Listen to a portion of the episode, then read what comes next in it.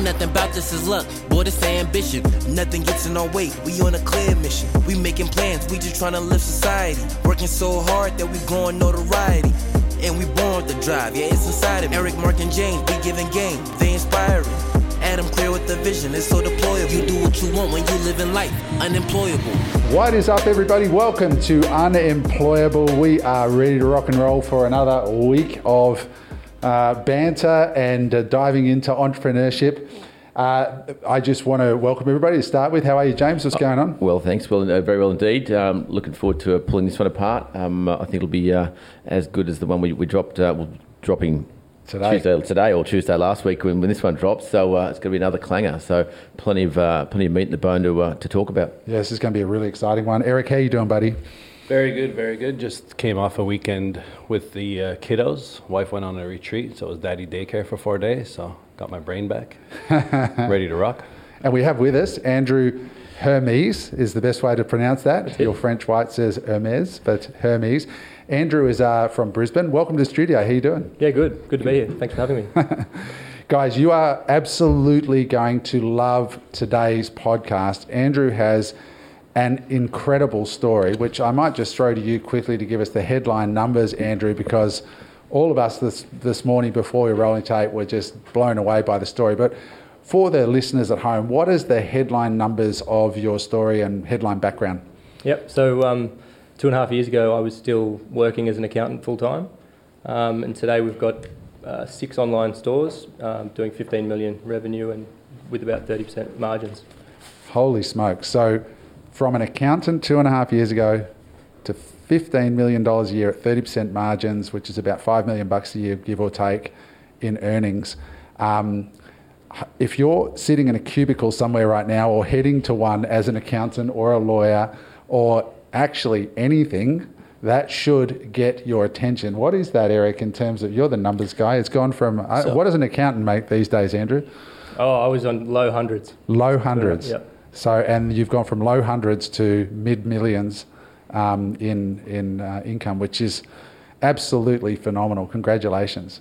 Thank you. Yeah, we're going to dive into that story today, guys, uh, and pull it apart. It's six different brands. We're only going to really dive into one of them because we just haven't got time to dive into all of them.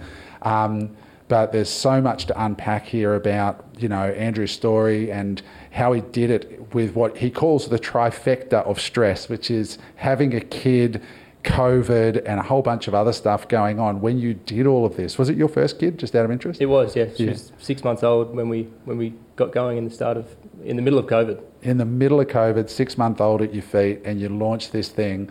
I mean, there's not many companies, Eric. You know, you've got a big ecom business, you know, a nine figure business, but how many do you reckon go from zero to 15 million in under three years? That's what intrigued me so much about you. Like, that's unbelievable numbers. Like going from 100,000 to 5 million, like you 50 times your income yeah. in two and a half years. That's ridiculous. There's not many people doing that. Just for context, were you working for an accountancy firm or were you working for accountancy on your, on your behalf? Uh, I was in and out. I started in a firm, I worked in government, um, and then I ended up working for schools. But working for government was great because it showed you how not to run a business.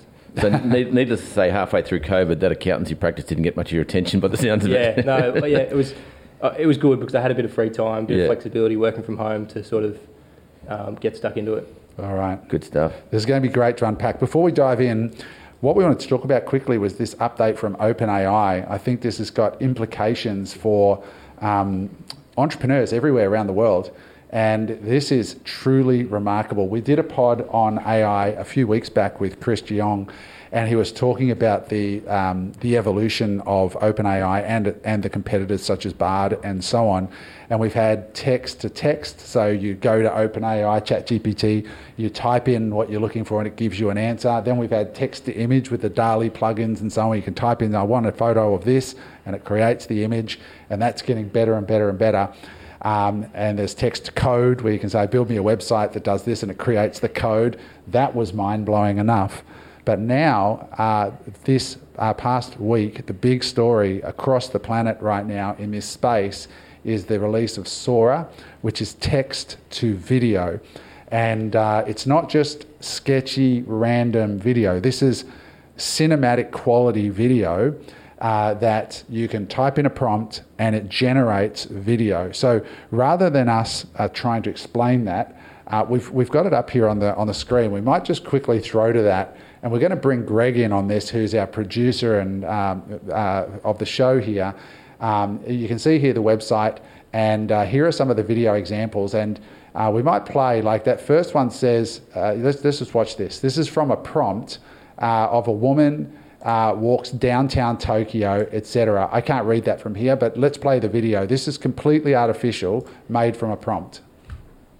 Look at that. Isn't that extraordinary? Yeah, this is insane. and also, just to, um, for the viewers when they get this, uh, the final cut, is have a look at this is probably the most the, the longest of the prompts of the 10, 10 examples 10 or 15 examples. They're not that complex. So you don't have to be a prompt wizard now to get output like this. So you know the technology from the prompt space is certainly um, getting much much better. Look at that close up, like How that is indiscernible from real footage. I am mind blown because I've played around with these you know text to video generators, AI generators, and it's always like a bit like a fever dream. Like it's a bit janky. There's extra fingers and like weird stuff. Like this, this is mind blowing. Like look at this. Yeah, look at this one of the. Look at the fur and the hair on them. It's like I, I don't know. Could, Greg, because you're closer to the screen. I've could you just, yeah, the prompt. Yeah, yeah the so the prompt for this one is several giant woolly mammoths approach treading through a snowy meadow. Their long woolly fur lightly blows in the wind as they walk, snow covered trees, and dramatic snow. Yeah, isn't that insane? I mean, look like, at that. Absolutely insane. Let's look at the next one. Yep. And what's the prompt for this, Greg? Uh, prompt for this a movie trailer featuring the adventures of 30 year old spacemen wearing a red wool knitted motorcycle helmet, blue skies, salt desert, cinematic style, shot on 35 millimeter film with vivid colors. Uh, this is absolutely insane. I mean, the, the, stock footage market is is done. like, How do you feel, Greg, as a videographer and a person in this space watching this? I mean, it's a double edged sword for sure. Um, I mean, uh, the tech head in me is like, this software is amazing, uh, and I can't wait to get my hands on it and start generating stuff and playing around with it. Uh, it's also going to make just like certain projects just so much easier when you can go and generate footage for like really niche use cases. You don't need to go out and film it. Amazing. Uh, but then the videographer in me is like, well, damn, man. I mean, uh, freelancers are going to take a massive blow. Like I said, the stock footage market gone, um, and you know, content creators and freelancers are going to take a massive blow as well because uh, companies can just start generating their own really high quality footage themselves with no need for a middleman. So. Yeah, we'll see. Pandora's box has definitely been opened. Let's have a look at this one with the little furry monster with the horns um, you know, which is a couple on from that one. Oh, in the same row? Yeah, same row, just a couple along. Yeah, yeah. Um, and, and, this might give you a glimpse into the like, future. Look at that drone. I mean, look that looks that. like real drone footage. Like, look at the waves. Like the, the, the it's, it's incredible. It's, it's absolutely mind blowing. Absolutely insane. I mean, this is like the future of Pixar right here. Like, you know, I was watching just just bringing uh, bringing it back now. I mean, I was watching a, uh, a podcast on this. A guy called David Friedberg from the All In Pod, who is um, sort of affectionately referred to as the Sultan of Science. So he's a guy that understands the actual physics and engineering of coding software that the industry, like Pixar, um, has used up till this point. And he said it took 10 years to uh, code uh, the, the science behind hair movement, just the movement of hair, like when you watch uh, what's that kid's thing with the big hairy guy? You know, the uh, anyway, Ice Age or any of, any of them. Yeah, Monsters Inc. That's what I'm thinking of. Just getting that right was 10 years. What was mind blowing about this OpenAI AI update, he said they have, that the AI has literally discovered a different way, like a hack, to code like that, that they haven't worked out outside of the AI. The AI has actually figured out how to do this. They're using some sort of process that hitherto has not existed. That's absolutely mind blowing to me. What are, what, are, what are, your thoughts on this? Anybody got some thoughts on how this is going to impact business for like small business people watching this? Yeah, I mean, for, obviously for marketing, promotional videos, training, education, um, it's going to completely um, change that sector. Um, you know, create an SOP. So if you're talking you know, for, for, as I said, for an educational part, medical training, um, urban planning and architecture, sports training. Um, if you want to reenact roles and with, with a, uh, like an AFL team, um, there's so many use cases for it. You know, military stuff. Um, you think about the military putting this stuff into play and uh, real, real life and reenactments and whatnot. So, look, the use cases are endless. I think uh, specific uh, for small business. You know, my, my mind's just starting to to fizzle over at the moment with, the, with AI in general, let alone seeing this come along. So. I just wonder how they're going to monetize it. Surely it's not just going to be a subscription, you know, based model. I wonder if it seems oh, too powerful for yeah, that. Yeah, I wonder if like you know, OpenAI and the owners of OpenAI, you know, next thing going to create their own videos and be video be a million producers, ways. right? Yeah, a million ways. If you want to check it out, the link is openai.com forward slash Sora, S O R A. Uh, go check it out. I think it's only open right now to filmmakers and so on. But I mean, there's there's so many implications here, like with deep fakes. You know, people go, "Oh my god, imagine the amount of deep fakes that are going to be out. yeah, that's there. that's that's a whole another topic. I mean, look at this one for example. This guy looks. I, like I was just sitting here with my face to the screen. This guy looks indiscernible from a real person, and it's look at how basic the prompt is. A young man in his twenties, sitting on a piece of cloud in the sky, reading a book. That's it. yeah, it's, it's, insane. But I mean, as far as deepfakes go, I think it's going to have the inverse reaction. People are worried about, oh no, everybody's going to deepfake. Well, it's going to be so easy. Like, yeah, that wasn't me. Like yeah. this, is, this, is like Jeffrey Epstein's best case scenario. Like, no, no, that shit wasn't me, bro. so you get away with anything now. Unfortunately, he had about 150 uh, positive IDs on him, so he, he wasn't wriggling out of Just anything. Just take a leaf out of Donald's book. Deny, deny, deny. Right? Yeah. Just never admit. Right? Then, la- then launch your own set of shoes. Look, we could go on and on about this, but if you are in small business um, and you are um, not paying attention to AI yet you really need to be. And uh, because the implications for cost savings is one thing, efficiencies is one thing, but what's going to happen here is there are going to be small businesses that actually get onto this and harness this, and they're going to quickly close the gap between themselves and the big businesses. And the big businesses that are slow to iterate and slow to ingest this new technology are going to lose their advantage. So if you are a young person or a hungry person or a competitive person right now that wants to take market share, I don't think I'm alone on this panel in saying pay attention to AI um, and uh, and uh, you know and, and get yourself across this because even for our guest today, Andrew, I mean in your business, imagine being able to create like for your um, stroller business, for example, upload into, like you can already do this in DALL-E, upload an image of your product and say, make this product with this. Uh, videos, imagine the amount of creative that you can put out onto socials and the other places that you advertise, which we'll dive into. Do you see possibilities for that? Oh, for absolutely. We spent a fortune on video, you know, people making content for us. This is yeah incredible. UGC content, yeah. user generated content. Mm. Well, you don't need the to negotiate with the yeah. influencers anymore and have somebody reaching out to them and doing all that stuff. Yeah. And you can put them in any setting that you want. You're right about UGC. I mean, unless you're a Kardashian or a, a Conor McGregor, uh, we used to generate a lot of UGC for our Insta um, Genius. Um, and the ball ache it was to actually get the people to do the actual promo properly. It was a pain in the ass. With this now, you could have 50 different takes on it with 50 different people in 50 different um, uh, ethnicities, countries, colours, black, white, whatever, um, and create all that in under an hour. Yes. With none of the ball breaking work dealing with humans. Yeah. And for those who don't know what UGC is, it's user generated content. So brand owners like Andrew, one of the brands is a, a stroller brand. So he's selling to mums and new mums and new dads. Um, it's where you would go out to influencers who are, you know, have audiences of those, um, or just simply would fit that mold to create content. Andrew would send them a stroller. They would make the videos to get to keep the stroller and maybe get some money. So that's what UGC is. I see huge implications uh, for that market as well as creating. And I still think, guys, looking at this, uh, this concern that it's going to replace humans, I still think that, like, it's always been the case in e commerce, for example, that creativity still wins. Like if you look at Apple, they won through innovation. It's those who can look at a market, find a way to innovate, and find some blue space there it's going to be the same here. There are going to be some people who are genius in the way they think about it's that create, and I keep saying it over and over and over. Creativity is going to become the rare resource. Like um, you know, programmatic stuff, stuff that's just uh, math, is going to be wiped out. You know, it's going to be creativity that is the unique differentiator. Yeah, hundred percent.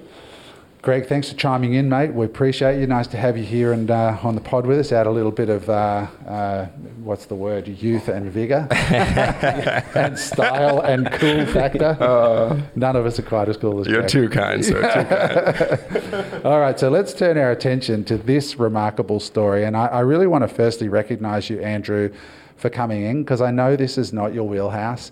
Um, you know, you're you were an accountant two and a half years ago. You now find yourself strapped to a rocket that's going really well. And now you're sitting in this studio with bright lights. It's nerve wracking. I get it.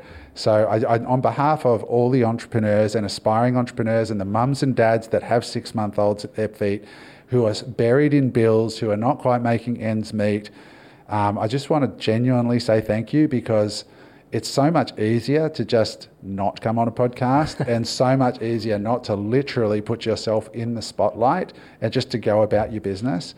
Why did you actually decide to come on the podcast? Like, what made you want to do that? What initiated this contact? Um, I was feeling burnt out, really, and I still am um, in the last you know few months. And I reached out to you, Adam, um, actually looking for some sort of a business partner or employee and asking for your advice in you know which direction you think I should go. Um, so that's why I've ended up here. So I love that. Right, very simple, and and for people right now sitting at home who are feeling alone, it is possible, right? And and a lot of times people sit there thinking they're an island, uh, or one of the challenges. I don't know whether you've dealt with this. Maybe you could comment on it, but someone like you who's obviously intelligent you're successful for all accounts. Um, did you feel compounded with your anxiety that you've got no right to feel anxious because everything's so great? Did yeah. that make it harder? It does, yeah. Sometimes I have to sit back and think, well, everything's going really great. I've got nothing to worry about, um, and it does make it harder because you think, what's wrong with me? Why am I? Why am I feeling this way? I, am so lucky when I really think about it. But yeah, you, it's. Um, and you feel guilty for feeling bad, right? You do, yeah, yeah. Mm. So if that's you at the moment, with or without three or four, five million dollars of profit, you might have no profit. You might actually be in negative. The lesson remains that if this is reaching you today at that point in your life, reach out to somebody um, because it is very hard out there, no matter where you are on the strata of success, where Andrew is, which is super high level, or whether you're just struggling with family, especially you men listening to this reach out, whether it's to a stranger that you trust on Instagram who's producing content that you feel is a genuine person, or whether it's a mate or whatever, because I've seen it too often where even successful people like Andrew suffer in silence and it's a no win road. Everyone on this panel has suffered from anxiety. Um, in fact, last week I, I um, was in bed for two days. Um, as you guys know, I missed our student event but during the week, I was actually feeling borderline depressed, even as recently as a week ago. Um, so it, it's something that we all go through. So I just want to acknowledge that up front and to say thank you because it is very real. And I know this message is going to change a lot of people's lives in terms of this positive story. But I hope you also get that layered story in this one that um, you're not alone out there. So um, tell us, Andrew, about where this began. You, you've had no mentorship. You weren't a student of mine prior to this. We hadn't met. You didn't buy my course. You, did, in fact, didn't buy any course. you just decided that you wanted to get into ecom. So, what was the moment that you said, you know what, I'm going to start something? Um, what caused that to happen? And how did you arrive at the idea to start your first thing? Yep. So my wife will be stoked to hear that it was it was actually her idea. That's how we how we got here. Yeah. Um, but I guess a bit of background. I was always from a young age obsessed with finance and money, but I never really knew what I wanted to do. I thought I'd always be just an employee and just sort of climbing the corporate ladder. Um, and I was an accountant for ten years roughly, and it was actually my wife. COVID had just started. We just had a our first baby, who was probably four or five months old at the time of this idea. And my wife said, Hey, look, I want to start a business. She was on maternity leave and probably not going to go back to work. Um, and she said, I want to sell reusable nappies online. And I just thought, what are you talking about? I don't, we don't know anything about selling online, starting a business, buying products. I just thought this is crazy. But um, COVID sort of gave us that opportunity to have a bit of time working from home. It was completely stuck in our home. We were in Victoria, which was you know extremely locked down, so we were just looking for something to do, I suppose. And so that was it. You just thought. And what was the, what was the thing about the reusable nappies? Was it that yep. she was a, a, a, green sort of advocate, and it, it, did it align with her values? Is that what it was? Yeah, I think so. And it was sort of you know sustainability. It's a big thing. Um, so it, it just felt like that's where she wanted to start. Um, so yeah, as you said, I didn't have a mentor. I sort of just I did have a accounting degree and I'm a CPA qualified accountant, so I've done a lot of study in finance space, so I had that down pat. Um, but I just I sort of googled how do you sell products online? How do you start a website? Yeah, I love this because look, these days, if you are ignorant today, it's your choice about almost anything, right? And I would say this before ChatGPT came along but you can actually be self taught, which is amazing. The big thing that has all of our jaws on the floor is not just the speed that you got to 15 million, but the fact that you're doing it at a 30% pre tax profit. That is amazing, and that's the accountant in you, I'm guessing, because very few people have a 30% margin these days. That's really healthy, so well done on that.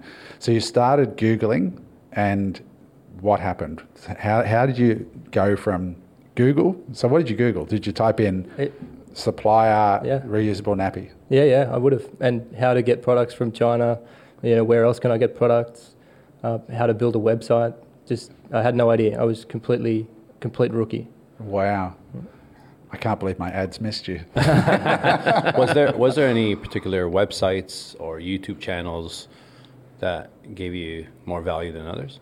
I don't recall. I think I just looked at lots of I mean, there's so much free content on YouTube, and it's it's great. Some people go uh, into almost too much detail. Like people really spell it out how to how to do it. Yeah. If, so if you if you don't know, YouTube. So this first product, right, and we won't dive into the much. You've, you've revealed this one product. We're going to focus just on the one. But this first product, a reusable nappies. Where did you source them from? Yeah. So I thought, well, if I'm going to learn how to do this, I'm not just going to get reusable nappies. I'm going to, you know, if I'm going to invest my time in this, I'm going to see what else is out there. So I took a bit of a shotgun approach. And I think I picked probably 20 SKUs at the time. I didn't know what a SKU was, 20 different products at the time. Um, and the way I picked them was uh, I'd previously been a seller on eBay you know, when I was 12 years old or something. I sort of dabbled selling random things. So I had a seller account on eBay, and they have a free research tool. So you can type in whatever you like, like dog, and it will tell you last 30 days, here's the items that sold with that keyword, um, in what quantities, for how much, how many sellers. It's all just on eBay. So I sort of used that as a bit of a tool to just gather the data, see what we're selling. And that's free. That's free. Oh, it, it's with your seller account, which okay. might be hundred bucks a year. I'm not sure what that costs. Okay. So you went in there, you went into eBay, looked at what was selling, and made your decisions based on data. Yeah, I'm super analytical, data driven sort of. Yeah. How accountant of you. Yeah. I love that. yeah, very much. And also I used myself as a consumer. I looked at my purchase history. Yeah. To give myself ideas on what to search, and I thought, well, if I'm buying this, other people are buying this, and then searched related things. Because you just had this new baby, right? You're right. Yeah. And so, so you, you, you, you picked these SKUs, and then how did you find suppliers for the SKUs? Yeah, so um, I've just used Alibaba. That's just through what I found through my Google search, um, and just talked to lots of suppliers.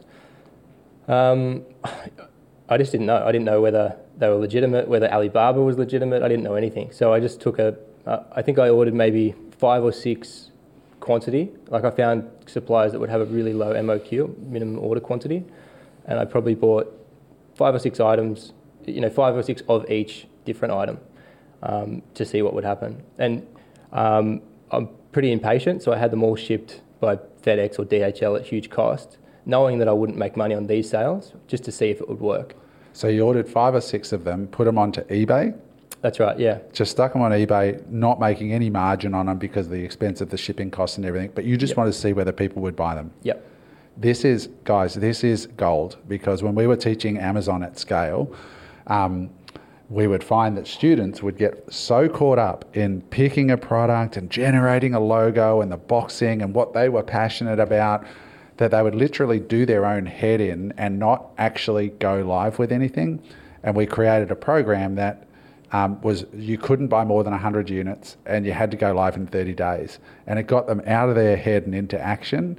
And by doing that, you learn all the plumbing, which is where do you find a product? How do you export it? What are all the export import things you have to overcome?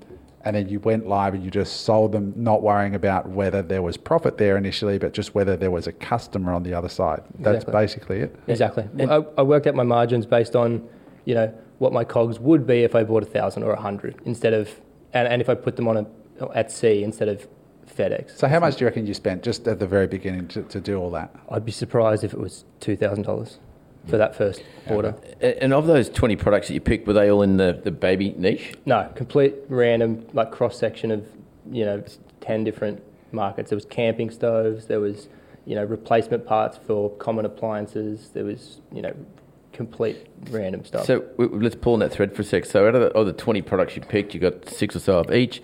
Um, eBay only. So I'm assuming at that point in time you're not going into full branding because you're trying to test them to start with. So there's random pictures you probably stole from Alibaba as well. That's right. All yeah, nothing was Ali- customized. So, so there's no expense going into marketing whatnot. Out of the 20 products across the different verticals, how many were winners and that you pushed forward with, and how many did you, did you burn?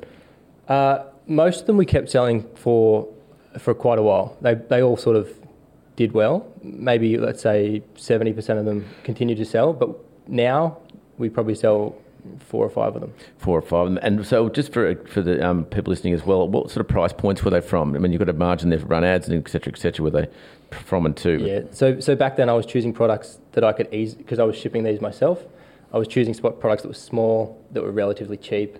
I, I guess they were, um, you know, ranged from a few dollars to twenty dollars each. Yeah, because it's hard to pack thirty percent into a, a ten dollar product. Yeah. So yeah. you, it's sort of, going with it with that. The, the But, but with eBay, or back then, eBay's not my main source anymore. Obviously, No. it was just a bit of a testing ground. But um, you know, there's no advertising costs if you don't want. So it's you, you There's can no really website to build. Yeah. You just basically put the listing up and then ship it if it gets sold. And if you can sell on Gumtree or Facebook Marketplace, you can sell on eBay. It's there's, there's almost no rules. It's very simple. Yeah, isn't it? I mean, I love this because you just said, I'm working as an accountant, I know nothing about this, I'm just going to spend a grand or two, stick them up on eBay, but you learn so much from just getting onto eBay and getting a customer to pay you because you've had to figure out what to sell, how to source it, how to import it, how to create the eBay listing, how, how to do a shipping label and put it on the box. All of that has to be done. And, and that's And that, then, Great. I'm sure we'll get to that point in a minute. But um, of those products that did sell through, did they from that initial test? Are they the basis for the six brand, six um, stores you've got now, or Uh, two, three of them are. Yeah. So half of my brands are based on that shotgun approach. and did Yeah. you build them all? Sim- let me guess, simultaneously as well. Yeah. just So to make it a bit more difficult. I did. So yeah. two of the websites I built quite quickly after that, maybe within three months of, of that eBay listing, Got it. uh, and then one a few months later. Yeah. And are you on Shopify with your websites or? I am now. I started somewhere else, Yeah. um, which was a mistake, I think, uh, for for direct to consumer products, and then moved to Shopify. We'll dive into that in a minute. Now, you got a comment here from before that you deliberately didn't choose products you were passionate about. Why? I sort of um, I'm not passionate about I'm passionate about making money, so I, I wasn't passionate about anything in particular. Um, but I also think if you're passionate about dogs, so are you know 10 million other Australians. So um, I, I like picking products that are a bit you know like a, a toilet, for example. I think it's a great one um, because people aren't passionate about. Apart from you, Adam, no one, no one else is Mate, passionate. about I a like toilet. long romantic walks to the bank. Now, your, your sales, um, are they based mainly in Australia or are they in the US as well? Yeah, ninety nine percent. There's a tiny bit of New Zealand, a tiny bit of elsewhere, but yeah, ninety nine percent Australia. So $15 million of rev, mainly in Australia, Yeah. and 30% net margins. Yeah. J- Just just to round that out, just for one last little bit uh, uh, before we get in. Of the six websites now, how many SKUs do you have now in the stable across all six? There's only around uh, hundred, I'd say. It's a good guess. Hundred and twenty. 120 SKUs across all of them. Yep. Yeah. Yep. Some of them. Uh, one of the websites has one SKU. So yeah. Yeah. And and you've got here that you, you don't use um, FBA um, or other third party logistics. You do you've got your own warehousing, pick, pack, and ship the whole shebang, Yep. and still maintain a thirty percent margin. Yep. Well done. Tell us a little bit about your business today, just in terms of uh, infrastructure, uh, size. Uh, like, you've got a warehouse. What I think you said here is it just one warehouse, or you got three warehouses now? We've moved. We we we started in the back bedroom. Yep. And then we shifted into the garage. Then we outgrew that. Then we leased a small warehouse. Um, and then when we grew out of that, you know, that's happened every year for the last three years. So we've, we're in our fourth warehouse now. We've only got one, but it's we just get keep getting a bigger warehouse. Yeah, if you can send us some photos after the pod, we'll throw them on the on the YouTube here so that people can see that um, evolution because it's it's it's it's always awesome. I've got photos myself of packing boxes as those early days, yeah. and then where you are today. How big is your warehouse today, roughly? Do you, do you know in square meters? Or you're not sure? It's about 400 square metres or 350 square metres. That's decent size. Yep. We get about 400, 500 pallets in it. Yep. And um, how many staff do you have domestically and do you have any offshore contractors working for you? I use a bit of um, Fiverr or Upwork for, for you know, IT work and bits and pieces. Um, and then there's eight employees in Australia uh, in customer service and pick packing and I've got a warehouse manager. There's uh, four full time equivalent, four and a half full time equivalent. come on, it? come on, man! Fifteen million with eight employees. Yeah, yeah. And not all full time. Yeah, more. Yeah, that's right. That, what's, what that, what's that breakdown? Earnings, million earning, per, earnings per staff member, Derek, compared to MX? Three million per head. I, I, I, I don't want to discuss those numbers because I'm feeling sick to my stomach right now. you said you want a business partner, right? That's right. That's right. Shotgun. you might have wow. found one over here. That's amazing. That's, that's unbelievable. Honestly, that that for anyone listening to this, that's that's not nor, that's not the norm. Yeah. Right.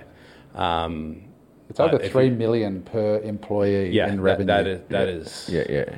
So where, so today your business, where is the um, so you've, you've got an e-com site on Shopify for these six brands, and we're going to show just one of the brands um, in a moment. Um, so you've got these six websites that you run; they're all Shopify stores. How are you generating traffic? Like, where does the traffic to the websites come from, and who's running the traffic for you? Yep.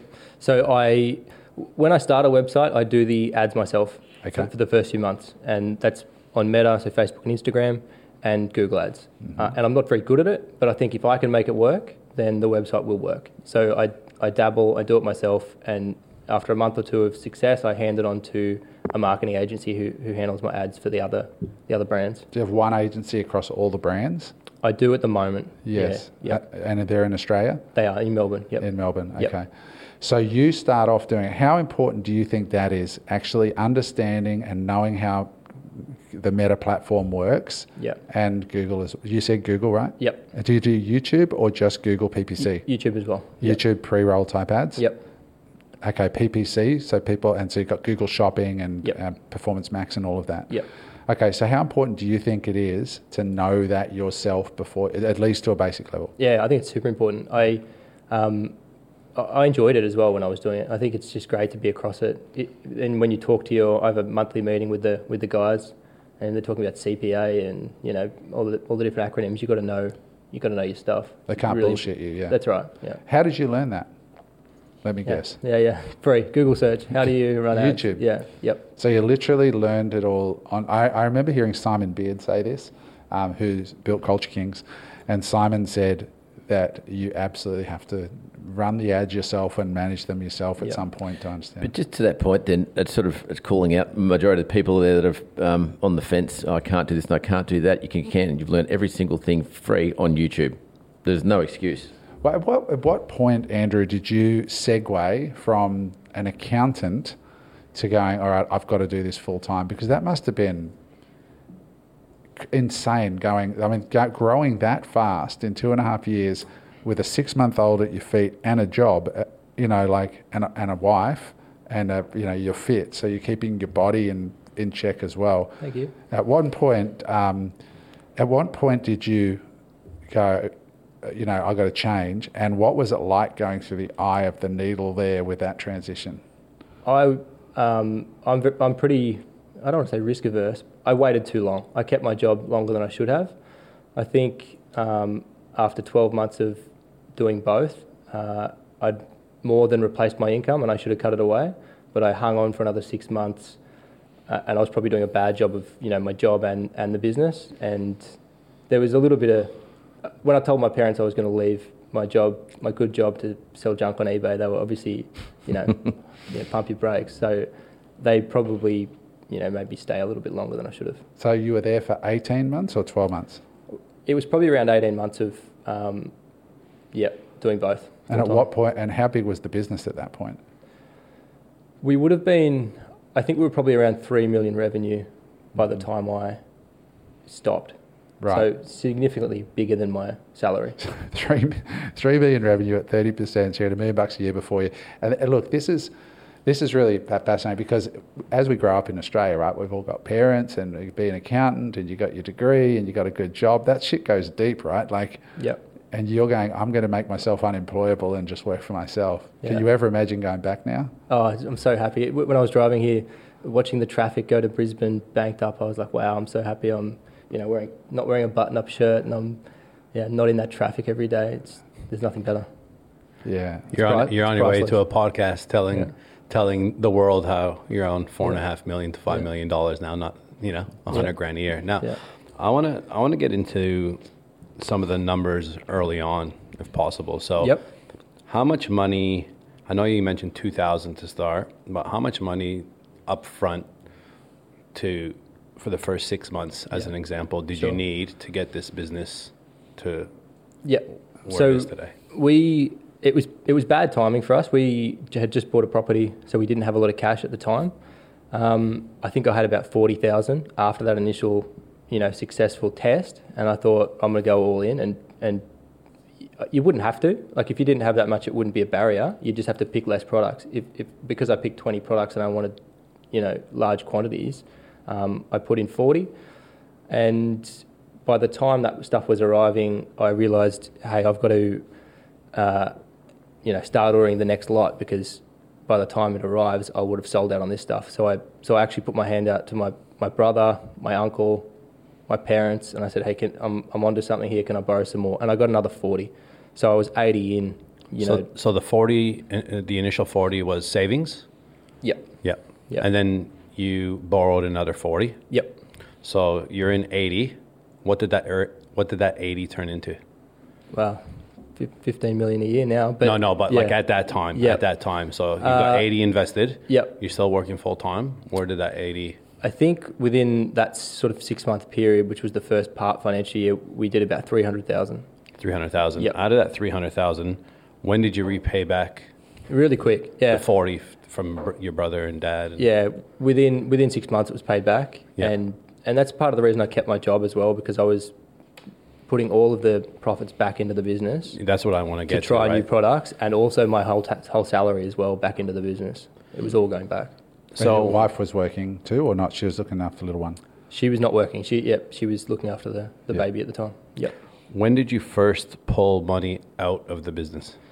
Uh, we pulled a, a tax effective salary, so 45,000 or whatever it was to, to be tax effective after I left my job. Yep. But that all went straight back into the business. So we didn't really pull anything out. Um, probably within the last 18 months, I've, you know, bought nice things. Within the last 18 months, you have. So for the first year or so? Well, the business was running before I left work. So two and a half years ago, I left my job. So the business is almost four years old, three and a okay. half years old. Yeah, yeah, understand. Yeah. Okay. Yeah. And um, all right. So, have you had any outside funding since then, or has it just been the compounding of capital? Just compounding. Yeah. That's it. No debt, no inventory finance, nothing. No, but it's it's funny because I, I didn't know about inventory, inventory financing until I watched this podcast, and now I'm in touch with your. You don't know this, but I'm in touch with your banker and. oh, yeah. with, with, Rudy and yeah. the team. Yep. Yeah, they're great. It'll change your business. Yeah. Uh, but Especially Dad with those joke, margins. Yeah, Dad does joke that he wishes he, you know, took equity instead of giving me that loan back then. well, I bet he does, but yeah. I bet on the other hand, he's super proud of you. Yeah, yeah. Is anybody else in your family now eyeing the entrepreneurial path?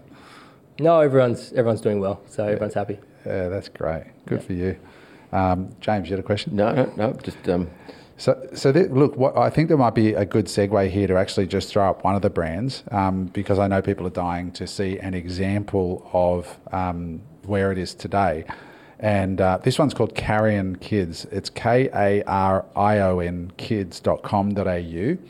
This is a Shopify website And this is your newest brand, right? It's only one year old. It's Yep. it's the baby of the family. That's right. It's doing about 1.3 million. So contextually, your business is doing about 1.25 million a month overall.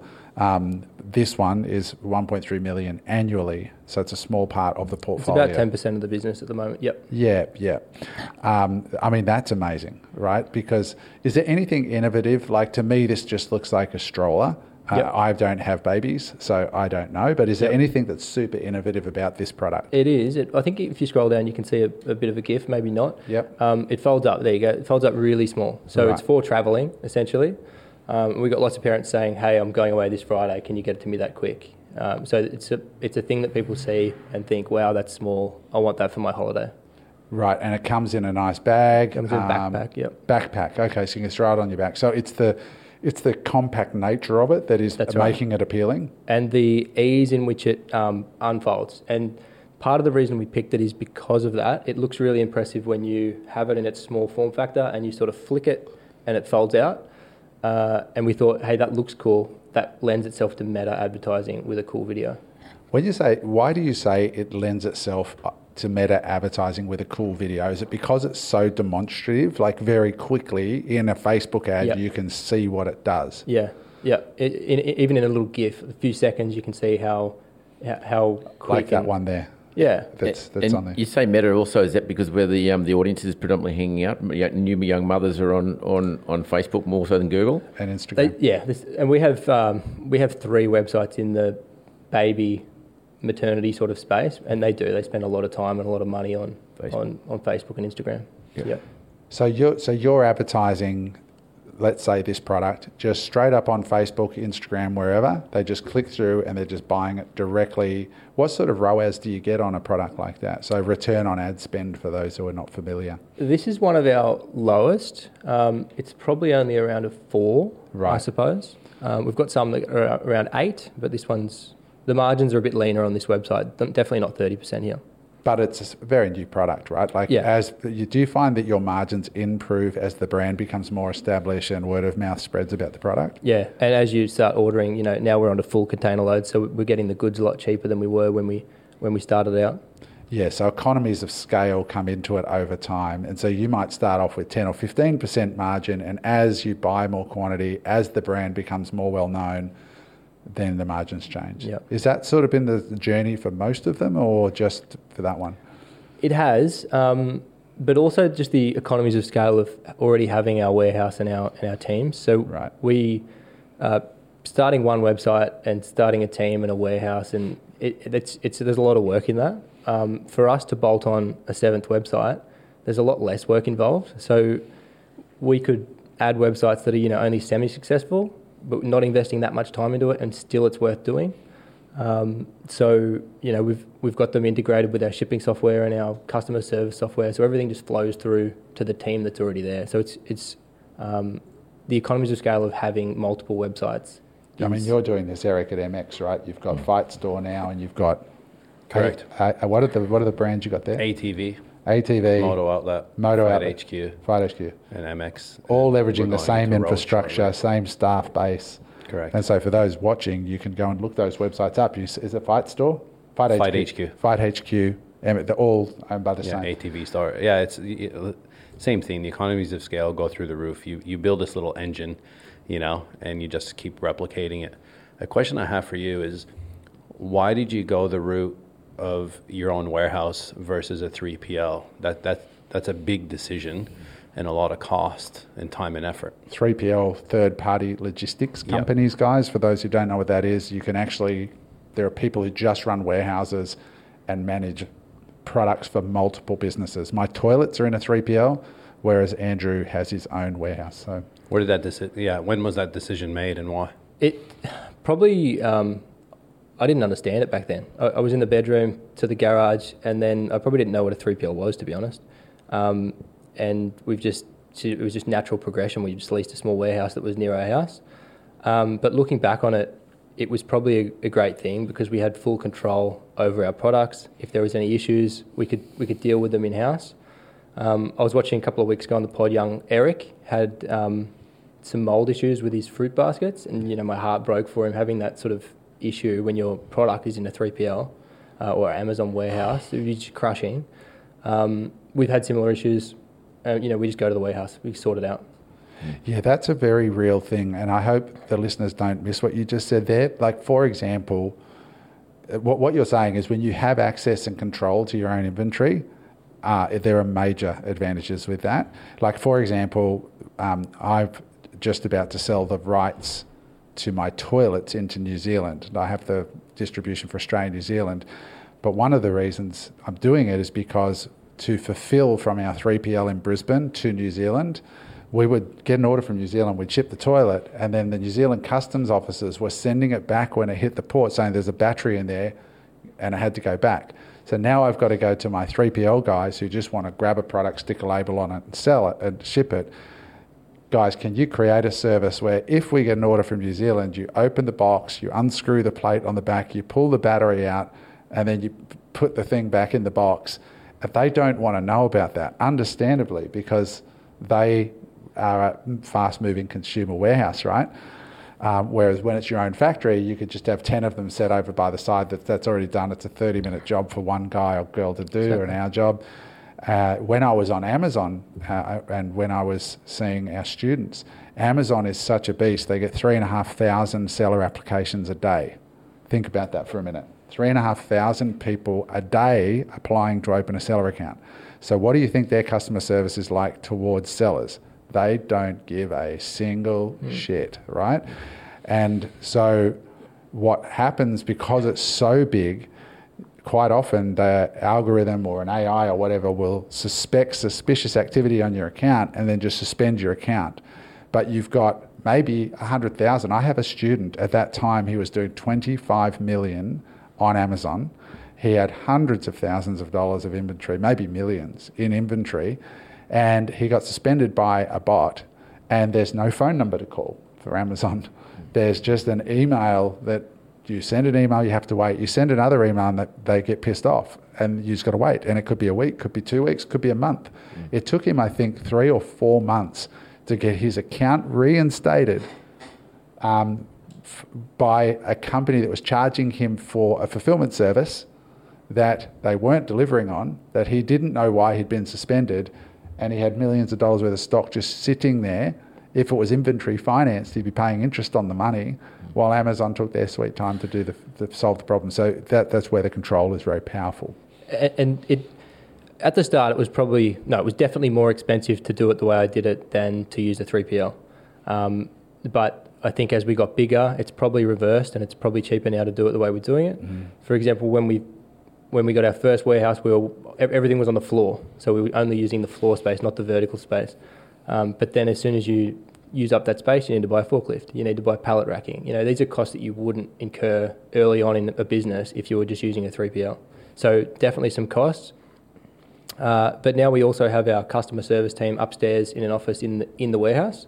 So they could get a question from a, a customer saying, oh, you know, what's this? What's the dimension on this stroller from here to here? Or some obscure question, and they just have to walk downstairs take a measurement. They've got the products. They know exactly what the products are, how to use them. So it makes our customer service better as well. I think to have all that in house adds value to your business overall too. If you're looking for an exit, if you get it all under one roof, like you're actually control of your own um, fulfillment um, under one roof as well, de-risked it somewhat. Just on that point, um, going back a, few steps, you talked about testing on eBay. We talked had a, quite a discussion now about Amazon. Have you actually got your products listed on Amazon? And if so, what's the split of revenue out of the 15 mil? Um, what would be the, the split? I, I, find Amazon so difficult. I need to buy your course and. I know a guy. yeah. Um, no, we, have recently listed things on Amazon just to sort of test the waters, but none of it's taking off. The, the, return we got on our Shopify stores is far greater than what we're getting on wow. Amazon, so we don't really really bother. We've got two or three products that are in FBA um, just because they're actually selling well, but um, and they were actually some of those initial twenty products. Uh, but no, we. It might be worth, it might be worth your uh, time to get an Amazon expert around your business to, uh, to help you with that side of things because they are crushing it in Australia. And I've seen your products with a little bit of effort. I think you could probably pick up some good business there. This one, the the, the stroller is now on Amazon. It's doing okay. Yeah, yeah. yeah. But you're still FBM, still um, you still fulfil it all yourself. We do. Yeah, yeah. And and our rates, when I looked at the FBA rates for mm. that stroller, they're outrageous compared mm. to the rates we get. We've got really good rates. Yeah. Yeah. Yeah, Jeff is not known for being uh, shy on charging uh, charging bills. He's not the second richest man, or whatever he is, for Yeah. no reason. How much money in inven- inventory do you have in the warehouse? About two million at any one time. Two million at Yep. one time. That's in warehouse. That's not production on water as well. What's what do we if you the, That would include a shipment. So we get a we get a forty foot container roughly monthly, and that would include what's on that container plus what's sitting in the warehouse. and then you got um, one in production as well at the same time. That's right. Yep. Right. Could you break down the roles? Uh, my brain goes, you're managing 100 SKUs with four staff. Now, to me, that, that alone is mind blowing. So, who's like managing your supply chain for you? Is that you? Do you have somebody whose job it is to do that? Yeah, I love a spreadsheet. So I've, I've got a really good, you know, spreadsheet I created that has all the SKUs, all the reorder points. So I, I do do all that myself at the moment. Yeah. Yeah, and I and I've got a warehouse manager who's brilliant, um, and he he flags things like, hey, this has really picked up this week. Something's going on. Like this, there must be an ad going nuts, or you know, you might need to reorder this. So he's good at, you know, flagging things like that. But in terms of ordering, talking to suppliers, that's still all me. So, ordering, talking to suppliers, you. What else do, do you do on a day to day basis in your business today? I obviously do all the accounting. I do the books. I do the payroll.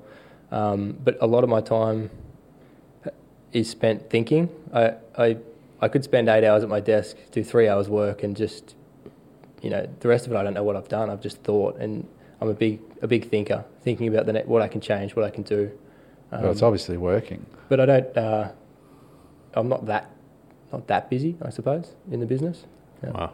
Okay. And what are the other roles then? So, you've got a warehouse manager, you've got people in the warehouse. I've got uh, the warehouse manager does some pick packing as well if he has time. Um, then we have two other part time pick packers and uh, three part time customer service. Doing 15 million a year. Yeah, Shit. And then you've got an agency running your traffic. yeah, we do. Yep.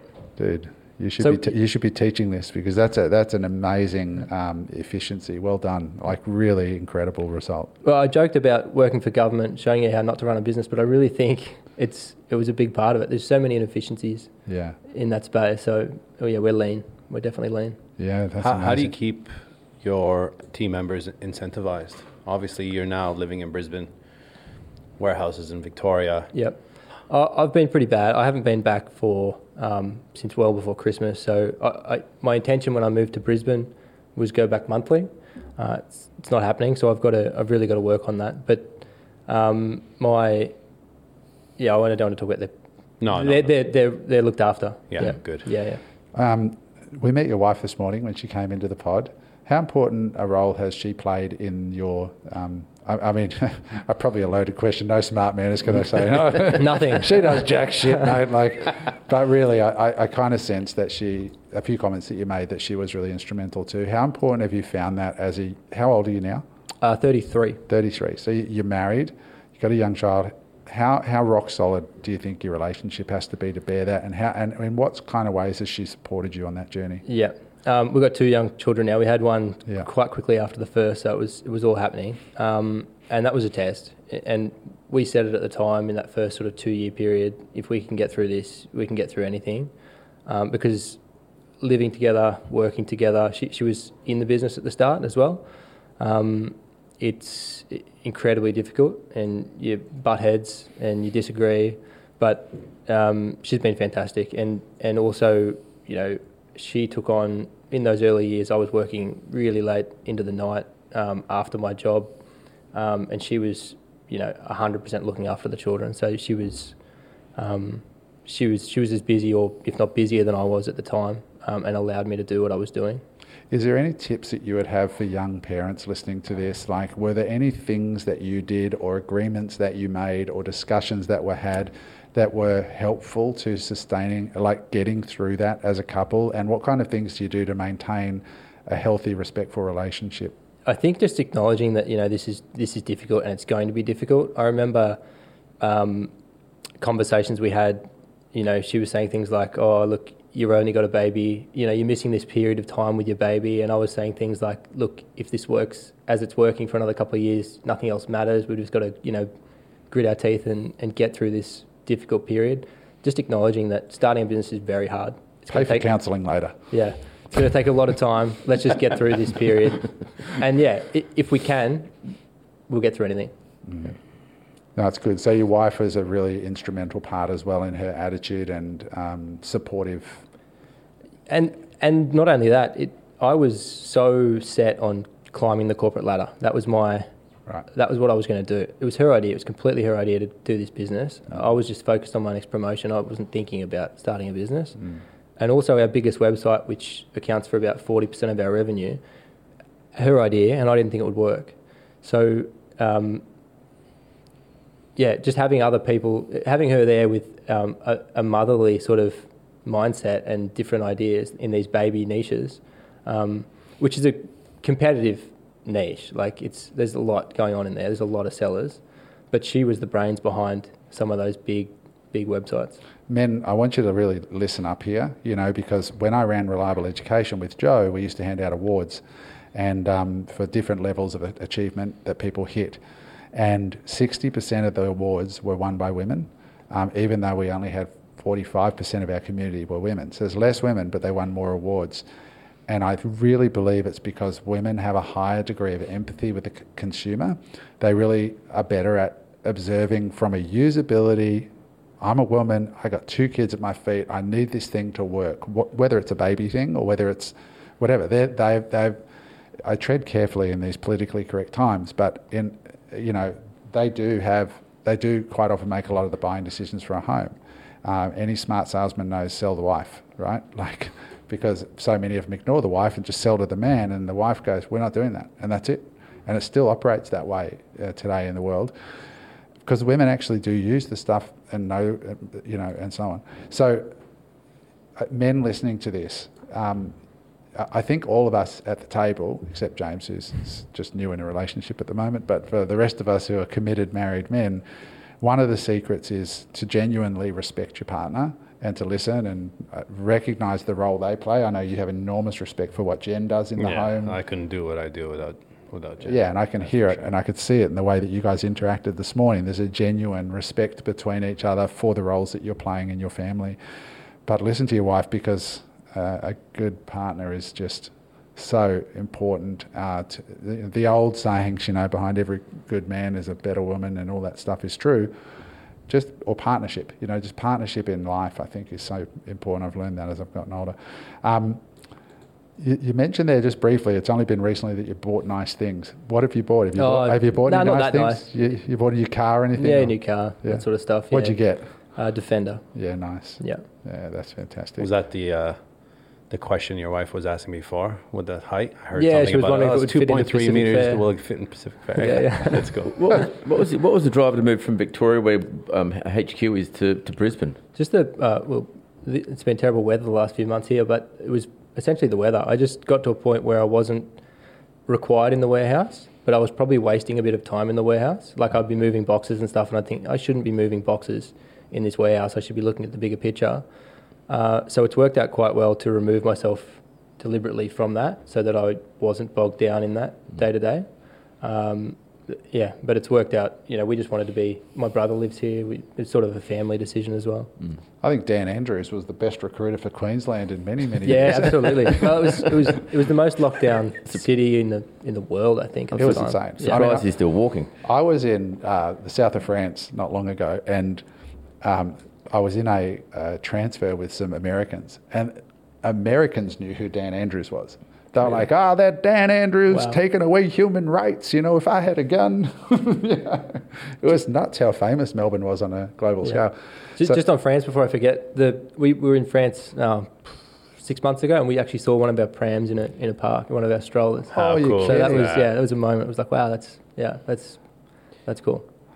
What have been some other moments in your journey? Like I noticed in the notes off camera. Um, uh, I- want to dive in a couple more questions about Karion Kids in a second, but um, you know, you have these moments in business. What was it like when you made your first sale? You know, Yeah. and and and it, has there been any other moments? So the first sale is always a big one. First hundred grand month, maybe, or the first time you made a million. What what are some of those milestones? Can you take us to those moments? Yeah, that first sale, um, even though we lost, you know, 10, 6, you know, we lost a few dollars on it for sure. Um, we were dancing around the, you know, hugging, carrying on. I remember where we were. Uh, What was it? it, it was a camping stove, um, and we yeah we would have lost ten dollars probably on it. A, a portable sort of camping stove. Yeah. So, so your, your phone goes bing. Uh, Yeah. there it is. How much was it? Thirty bucks or something, or Yeah, f- could have been 39, something something like that. forty bucks, Yeah. and you're dancing around. And, I, and I, I, the reason I asked the question is because it is an absolute moon landing moment. Because your whole life you've worked for money, time for money, Yeah. and so you you were going about your day, and then I suspect your phone bings the eBay app. It says you have forty dollars. Yeah. You know, that is life changing. Yeah, light bulb. Yeah, because most people live their whole life swapping time for money. And then there you are having this light bulb moment. Who would have thought a few years later you'd be hitting 1.25 million a month? And I remember um, when we built our first few websites, I was absolutely addicted to. Um, you get it. I, had a notification turned on when someone was visiting the website. Not only you know not not purchased from the website, and I'd be sitting there watching them go through the journey, and I go, oh look, I was annoying my wife. I'd say, oh look, they're they're on the product page. Oh, they've just added to the cart. Oh, they're in the checkout, and then they'd leave, and I'd be like, oh, you know, gutted about this. so I was hooked. I remember for, you know, every visitor for the first few weeks, I was like really watching. Dude, I mean, look, I'm just opening mine right now. And, you know, I open it up and exactly that. I can just see on here, like, I've got two people on there right now one from Melbourne, one from the Gold Coast. One's been there for 12 minutes, you know. And I'm sitting there and go, come on, you fucker, buy something, you know. And it's, it, it, I still get a kick out of it to this day um, as well. You know, it's that entrepreneurial drive, you know, Yeah. and I love it. I, my phone bings, you know, on Sunday we do, I think we've only selling the toilets, you know, so we're not doing anywhere near your numbers, but I think we did six or seven grand or something on Sunday. And you're sitting there with your partner and it goes bing, two grand, bing, four grand. You're like, holy shit, how cool is this? It never gets old, no matter where you get to, right? It doesn't. Yeah. I It's suppose now the notifications have to be turned off and you Yeah, just drive they do. everyone bonkers. How else are you celebrating your wins? Do you celebrate your wins enough? Do you feel? I don't, and that's you know we touched on feeling a bit you know burned out and whatnot. Um, I used to, you know, when I had a job, I was thinking one day if I invest wisely and whatnot, I'll be able to retire and do whatever I want. And now I'm at a point where I, uh, you know, I can do, I, I could do whatever I want. But if I if I go and play golf or if I have some time off, I feel extremely guilty about not being at my desk, especially with my team. I know they're in the warehouse, they're packing orders. Um, so it's a you know it's a bit of a vicious cycle really. You, you want to work hard to get free time, but then when you have your free time, you feel you feel like you shouldn't be. I feel the same, mate. Yeah. So I align with you a lot on that. I think I think it's a I it's don't. almost like an entrepreneur's curse at times, you know. Like wait, I wait till you hit 50 and everything starts hurting and you're just like, you know what? Fuck this. I'm, I'm good. You guys get a bit more you know, time. I've always had friends, successful friends, or you know, actually a, a cousin of mine is quite successful, and he always used to tell me, just just wait. As you get older, you want less things. You want to, you know, you want time, and Yeah. you know, and uh, I mean, I'm 40 now. I, I, I'm I I feel like I still have a lot of energy and, and a lot more to give, but at the same time, it's hard to balance. You know, like again, you want time, you have options, you have that now, and you're in burnout. Like I'm looking at you, going, you're earning multi millions a year in a business that you have eight employees, right? And you're in burnout, right? And then I think what you're saying that you're a thinker, right? And that's how I am. We overthink. And so, how did you know you had burnout? What happened? How did you feel? Like, because a lot of people, when they're in something, don't realize, like, if you're depressed, a lot of people don't realize you're depressed, or if you're anxious, they don't know it's anxiety. So, when did you feel burnout? And how did you label that? I don't know. It just sort of sort of creeps up, I suppose. Um, I, I just, and it may be. Um, I was watching this podcast. Not this podcast didn't get me down, but um, I just saw the networks you guys had, and I think it really clicked. Like, hey, I never had a mentor. I never had. A, I don't know anyone that does what I do. Um, it got to the point. My, my wife stepped a, stepped away from the business now, and she's doing something she loves, which is great. Um, but it got to the point where I didn't have anyone that I could. Um, I can still talk to my wife, obviously, but you know, get really into the details and, and get advice from. And um, I thought that's just missing. I need a network, and I mean that's why essentially why I came in today. I wanted to meet you guys. I want to know people in this space um, to have to talk to. Yeah. That's think why. I- that's why we do the coaching. I mean, Yeah. that, because we hear that all the time. And like last weekend, we had seventy entrepreneurs on a boat, combined revenue excluding him of over two hundred mil. And so you're not the only guy in the room. In fact, all the guys in the room are running businesses from, you know, 1 billion to maybe 20, 30 million a year. And you build these relationships, and sometimes you might not do business together so, so much, but you might in, end up investing and buying a building together, or you might just end up playing poker together.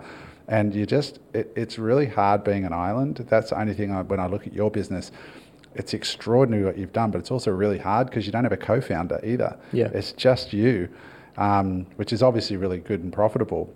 Uh, the great thing is if you do bring somebody in to help you now, um, you could hire somebody with a small piece of equity as opposed to giving away half when you start out yeah. with a co-founder.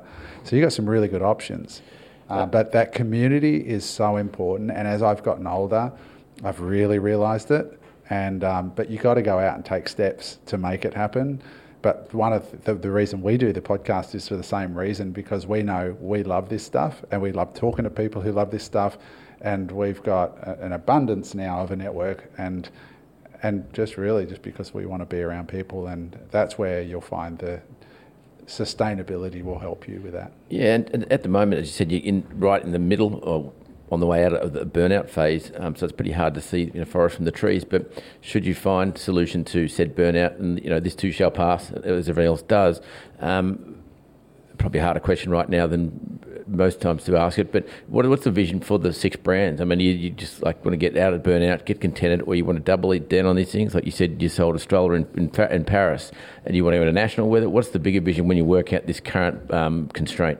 Well, I think that's part of my problem. I don't have I don't have a, a goal. I'm, you know, it used to be if I could replace my salary, and then it was oh if I could make a million dollars, and then it was oh if I could do ten million turnover, and it just keeps shifting. The goalposts mm. just keep changing, and I get the sense that it doesn't matter how good it gets or how big it gets. I'm I'm not going to be that content with it. I'm going to want it to be mm. bigger. So it's just feeling a bit. I don't know what the goal is. You know, I wish I had a goal, and I wish I could get there and just stop and sure. say I'm happy now. But I can see it's not going to happen. One of the things entrepreneurs struggle with, and I'm often mentoring and counselling people informally on this, guys like yourself, when there's been such a rapid change in your cash flow, your net worth, like this business would have to be worth north of $20 million. Um, and you've created this asset in relatively short period of time. So you went from an accountant on a salary to a net worth over multi eight figures, right? Um, that's a lot of change and our human internal dialogue, the way our human brain, it doesn't evolve that quickly. So your external reality has changed dramatically, but inside you're still Andrew the accountant. Yep. in some degree. I bet you still go down to Woolies and look at the price of a can of baked beans and go, oh, let's you can go easy. You know what I mean? Absolutely. Like, yeah. it take, it, I do that, right? I go down and go, fuck, you know, honey, let's get this one. It's like, like you take the boy out of Queanbeyan, but you can't take Queanbeyan out well, of the boy. you check it's three minutes longer, but there's no toll road, and I go, oh yeah, you sit there, go, what four dollars, yeah, yeah, yeah, say four dollars because of the toll road yeah. and this stupid stuff. Mm. So it's, you know, still looking at the price of fuel. My dad would always drive through five fuel stations till he found the one. You know, that was like before there was an app for that. So it does take a while to adjust. And I recently mentored a friend of mine who is you know, just coming up to his 40th birthday, and I sat down with him and I said, dude, where are you at? Because we openly talk about net worth, and he's, he's worth now uh, over $10 million, and most of that came in five years. And I said, Let, us just stop for a second, pull out a bit of paper, and he's got $20 million worth of real estate. I said, his business makes a couple of million dollars a year profit. He's got $20 million of real estate under his feet, growing at conservatively 5% a year. I said, You're making a million dollars a year from this point on, and you're 40. Have you actually projected forward, like if you just do nothing from right now, where you're going to be? And when you actually sit down, you get a compounded just calculator yeah. out, and you do the accounting thing, you go, I, I do it for, not to say stop, but to put your anxiety in check and to realize, hey, you're actually okay. For the first time in your life, you're probably okay. Mm. And that can be a big shift for a lot of entrepreneurs and he came and we sat down on the weekend and caught up and he said, mate, that was really a big shift for me. Yeah. And he, he realised, holy shit, because you're so busy working and building that you haven't stopped to look up for the minute at the scoreboard and worked out what that actually means. And as I said, it doesn't mean stop. It just means give yourself a little credit, you know, and uh, and a little peace of mind. Eric's probably guilty of this too, you know, like he works like he's broke, but he's certainly not broke, you know. Um, and so there's nothing wrong with just sort of um, take it just gives you a little bit of sustainability in your growth. Um, just my personal two cents. Does that resonate at all? it you? It does, yeah. yeah. And we've um, we've doubled year on year since starting. Yeah. And I feel like there's a bit of pressure. Obviously, getting from 15 to 30 is going to be incredibly difficult. And maybe I'm feeling pressured in some way to keep that growth going, even though it's completely unsustainable. And you know it's completely optional, right? Like I did a post yeah. on Instagram saying your whole life is what you think it is. And what I mean by that is we create our own stresses and realities and all that sort of stuff. So, what would it be like if you just spent a year consolidating? Hmm. Would that be okay with you? Yeah. for most people, it's like, oh, that makes me nervous thinking about yeah. that, you know, because we're just so growth oriented all the time. Like at the moment, my wife and I, we, we sold some real estate and took some money off the table and just put it into a boring passive investment where they pay us every month.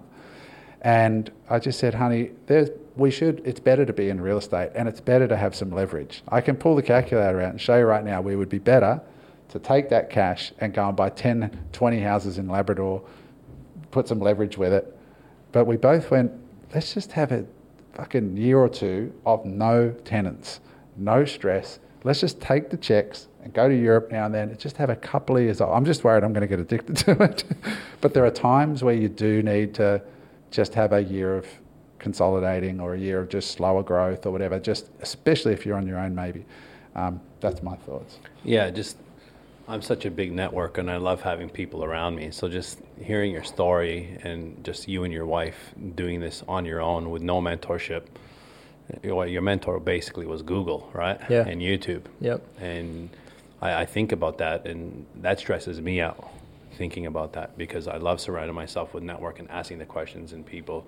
Hence us you know, creating unemployable, and it's so, it's so much more than just coaching. You know, like the connections, the the um, you know just that that whole network of people coming together. People want to be connected. We're like I say, we're the most connected we've ever been through, you know, digitally, but the most unconnected we've ever been in humanity and talking and face to face. People think just a text message is good now, right? So, I think I just want to say thank you very much for yeah coming on mm. on the pod and being vulnerable and, and telling your story because I know it is a bit nerve wracking, but I think this is probably a first step for you in building that network out uh, because after a pod like this, you know, the relevance that, that you will gain and the credibility from this organically people are going to want to be surrounded by you and ask questions and that's why you know we're creating this platform to do that for people like yourselves and telling your story because it's very inspirational. I, th- I, think of people like Mari and Fernando down in Burleigh, who yeah. are two of our clients that I think I'll introduce you guys. But the Brazilian immigrants came here and they sell fly screens that go on vans. You know, like. And they've just grown it to like three million bucks a year. But I think you and your wife get on beautifully with them. They're just the nicest people your age, and just scaling this thing. And there's there's people out there that that that um, will certainly help to connect you with no matter what because it's yeah you've got a lot to offer and yeah I mean if I, I can meet if I can meet one yeah person like that off this podcast I'll be stoked yeah, yeah. so if you're listening to this and um, and you are in a, you know certainly over a million or two in sales um, and you resonate with Andrew um, uh, you know reach out you know just reach out and uh, and, and, you're looking for connection, you know. But we don't. But but I do want to say people over a million or two because we don't want Andrew inundated with people that are just. Um, you know, wanting to connect, but are still on the journey because you're a busy guy at this stage, and you got to earn your way into the rooms, right? Like it's it's that's that's the reality. Work work until you're invited is what I always say to people. I learned that from Codie Sanchez. Mm. She says, "I don't want to be invited to some party where I don't fit because it's just weird, right? I want to work so that Andrew wants to meet me, right? Because he's at that level where you know where I'm at three, four, five million a year, and even though he's at substantially more, I think you'd still have a meaningful discussion and have connection with somebody. Otherwise, it's just this weird interaction where there's not. Really, it's like with Eric, you know, um, you've got to be at a certain level. You guys should definitely. Connect, yeah, definitely. Yeah, yeah, yeah, that's amazing. But, yeah, so. Um, anything else, Andrew, you want to add for anybody listening at home who um, is maybe where you were at the start of this journey? What would be your parting words of advice uh, to to people listening who who were where you and your wife were? Um, probably understand financial statements. If you don't, Google it or talk to someone who does, and you know take a punt. And if if you've got some money that you you know you can afford to lose, uh, and reality is you probably won't lose it. I mean, worst case scenario, put that stuff on eBay. It's the wild west. You'll sell it. You'll get your money back. Um, yeah, there's not much to lose. Have a crack. Mm. Simple and sound advice. I really appreciate it. With that, I think that's the end of the pod. What a great session. Andrew, thank you again on behalf of us and all the listeners. Really appreciate you. If you are like Andrew out there um, and you want to come on the pod, um, go to our website, hit us up, tell us your story. We're looking for stories like this, real people. We've got some really cool pods coming up. We've got a, a couple of women scheduled actually coming up as well. If you're a woman listening to this or you know a woman that has built a great business, um, let us know. Uh, we find it really challenging to get women on the pod. We get requests for it all the time. And uh, I believe it's partly because women suffer from imposter syndrome more than men. Men will just bullshit their way into anything, whereas women women tend to be like, "Oh no, there's nothing I could offer." You know, I'm doing ten million dollars a month, but I'm still like doubting myself. And there's a lot of reasons for that. And we're actually one of the women coming on. She built a chain of uh, CrossFit gyms, but now she helps women through um, uh, these types of challenges. And um, so that's going to be a really interesting problem. But in short, if you're listening, what Unemployable is striving to do here is to have real conversations with real entrepreneurs around the real issues of running their business. How many staff? How are you fulfilling it? Where are you getting your product? What are your margins? Those are the discussions we want to have. We don't want to talk about conceptual, you know, what do you think are the principles to your success, Andrew? You know, like you can read that in a book anywhere, but a local uh, Aussie uh, entrepreneur to start with, or Kiwi or whatever, that's who we want to talk to. That's they're the discussions we want to have, and um, uh, reach out to us so that we can uh, have them on the show. And we'd love to get some big names on too. People who've hit some massive, massive goals, billionaires, hundred millionaires. We'd love to have you on as well. Give back, you know, because uh, it will be rewarding for you in ways that you won't really understand until you come on the pod and read the comments from our followers. With that said, if you have enjoyed this episode, please subscribe wherever you're listening to it. Please tell your friends and drop a comment below for Andrew um, of what you learned from him, how this has uh, touched your life and affected you, uh, so that we can get more great guests like this on. With that said, guys, that's it. Over and out for another week, and thank you for watching. Bye for now. Ain't nothing about this is luck, boy, this ambition. Nothing gets in our way, we on a clear mission. We making plans, we just trying to live society. Working so hard that we growing notoriety. And we born with the drive, yeah, it's inside of Eric, Mark, and James, we giving game, they inspiring. Adam clear with the vision, it's so deployable. You do what you want when you live in life, unemployable.